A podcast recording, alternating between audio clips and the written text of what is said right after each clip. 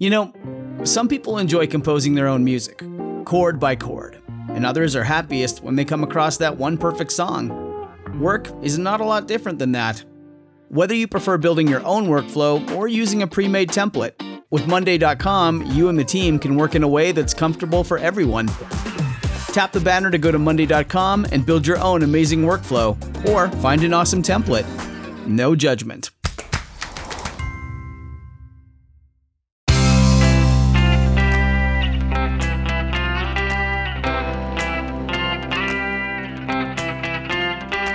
Changing your life one story at a time. This is the Chicken Soup for the Soul podcast with editor in chief, Amy Newmark. Hey, it's Amy Newmark with your Chicken Soup for the Soul. And today is going to be fun because I'm introducing you to our new, very funny book called Chicken Soup for the Soul Read, Laugh, Repeat. This is a collection of some of the funniest stories we've published in our 28 year history. We've got stories about domestic disasters, marriage, dogs and cats doing crazy things, embarrassing moments, weird family members, senior moments, and what I like to call holiday hiccups. So I've had my own share of holiday hiccups, especially pertaining to cooking. We always used to have a really big crowd for Christmas Eve, somewhere between a dozen or two dozen people, depending on which family members were available. And I loved it, but I wasn't so great at the timing, you know, making sure that everything was ready at the same time. So I usually made a couple of pots of something like stew or spaghetti sauce, something that could sit for a while in a pot and not be so dependent on timing. And a few years ago, I decided that we would have a pasta bar for Christmas Eve.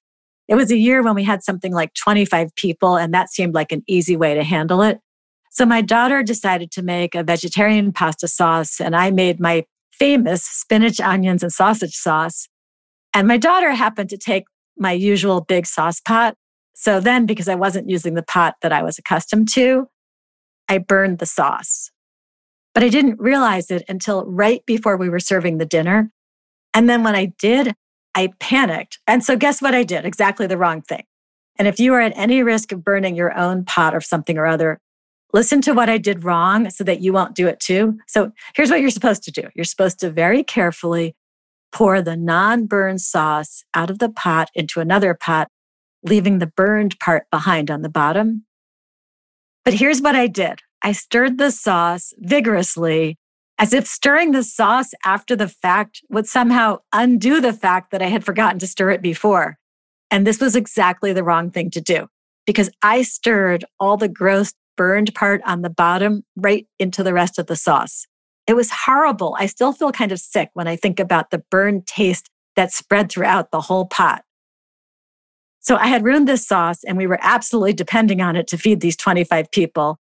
And then my daughter came to the rescue. I don't know how she knew this, but she knew that a good trick for covering up the burn taste and smell is to pour in some maple syrup. So I served my burned sauce diluted with maple syrup. And I didn't say a word to anyone because I really didn't know what else to do. And people loved it. My brother in law came back for seconds and asked me how I made it. No one could tell that I had ruined the dinner.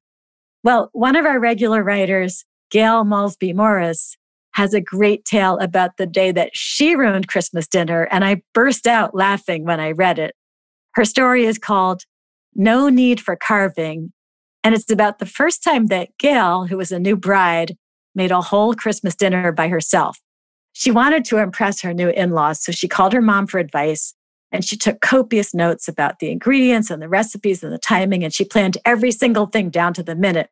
She was so organized. And Christmas Day came and everything was going perfectly.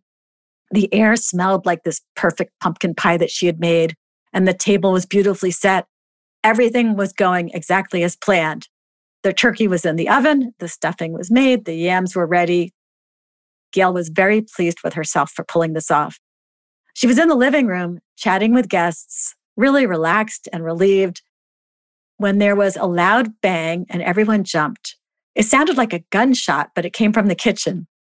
They all headed into the kitchen, but everything looked fine. The kitchen was clean. All the dishes were waiting to be warmed up and served. So they shrugged it off. But since they were in the kitchen, Gail said she might as well baste the turkey again. Well, she opened the oven and she found a massacre. There were pieces of turkey everywhere on the inside of the door, on the sides of the oven, and in the stuffing and yams that were in there with the turkey. That turkey had exploded into a hundred pieces. Everyone stared in absolute shocked silence. And then Gail burst out laughing, and thus everyone else could follow her lead. They gathered all the turkey pieces onto a platter and they went ahead and had their turkey dinner anyway. Everyone said that it was delicious, and they all agreed that exploded turkey tastes just as good as carved turkey. And the side benefit for Gail, she never had to make a turkey again for a family event because no one lets her near the oven.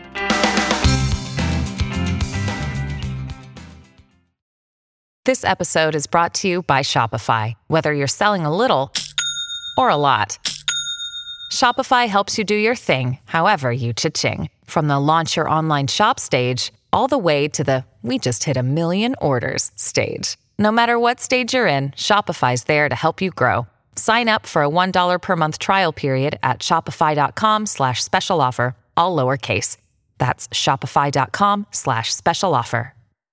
Now, here's another dinner party disaster story that had me laughing hysterically. It's by Heidi Allen and it's called A Plague of Joy.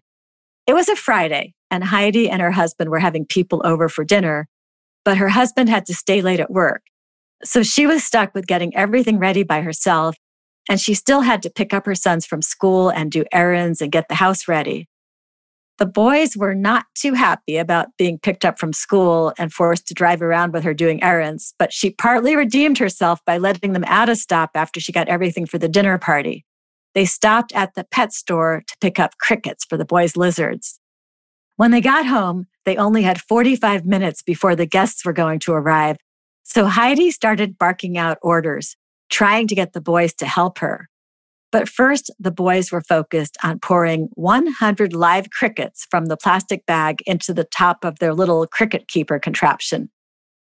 Maybe the boys were hurrying too much because Heidi was in a frenzy of getting ready. But the next time she looked up, there were 100 crickets hopping around in the kitchen. She screamed and jumped onto a chair and started yelling. But then she says, the most amazing thing happened. As I watched my two sweet boys try frantically to capture the crickets, it felt like time slowed down and I saw the situation clearly for the first time. They were running around like lunatics, screaming with laughter. It was pure joy and it was an amazing thing to watch. Heidi realized that she had a choice. She could continue feeling angry or she could let go and enjoy this ridiculous moment for what it was. So she chose joy and she started chasing the crickets with the boys. Every time they caught one and tried to put it in the box, another one would jump out. It was like a comedy routine. Somehow they ended up catching most of the crickets and they got ready in time for their guests. And no one would have been the wiser except for the occasional chirping they heard during dinner from the crickets that were still on the loose. I'm Amy Newmark. Thanks for listening to these stories from Chicken Soup for the Soul. Read, laugh, repeat. You can go to our website, chickensoup.com, and click on the podcast button to read more about this book and the useful advice it contains. You'll find it wherever books are sold, including Walmart, Barnes & Noble, Books A Million, Target, and Amazon. If you want to read stories from this book and our other new collections, you can sign up for our daily newsletter. You will get a free story in your email every day. Just head to chickensoup.com and click on the newsletter sign up option. You can also follow me on Twitter, where my handle is at Amy Newmark, and you'll see links to our free stories and to this podcast. Come back for our next episode to hear a couple of stories from our book about self care and balance and making me time with some tips about how you can and should ask for help from the people closest to you when you're overwhelmed.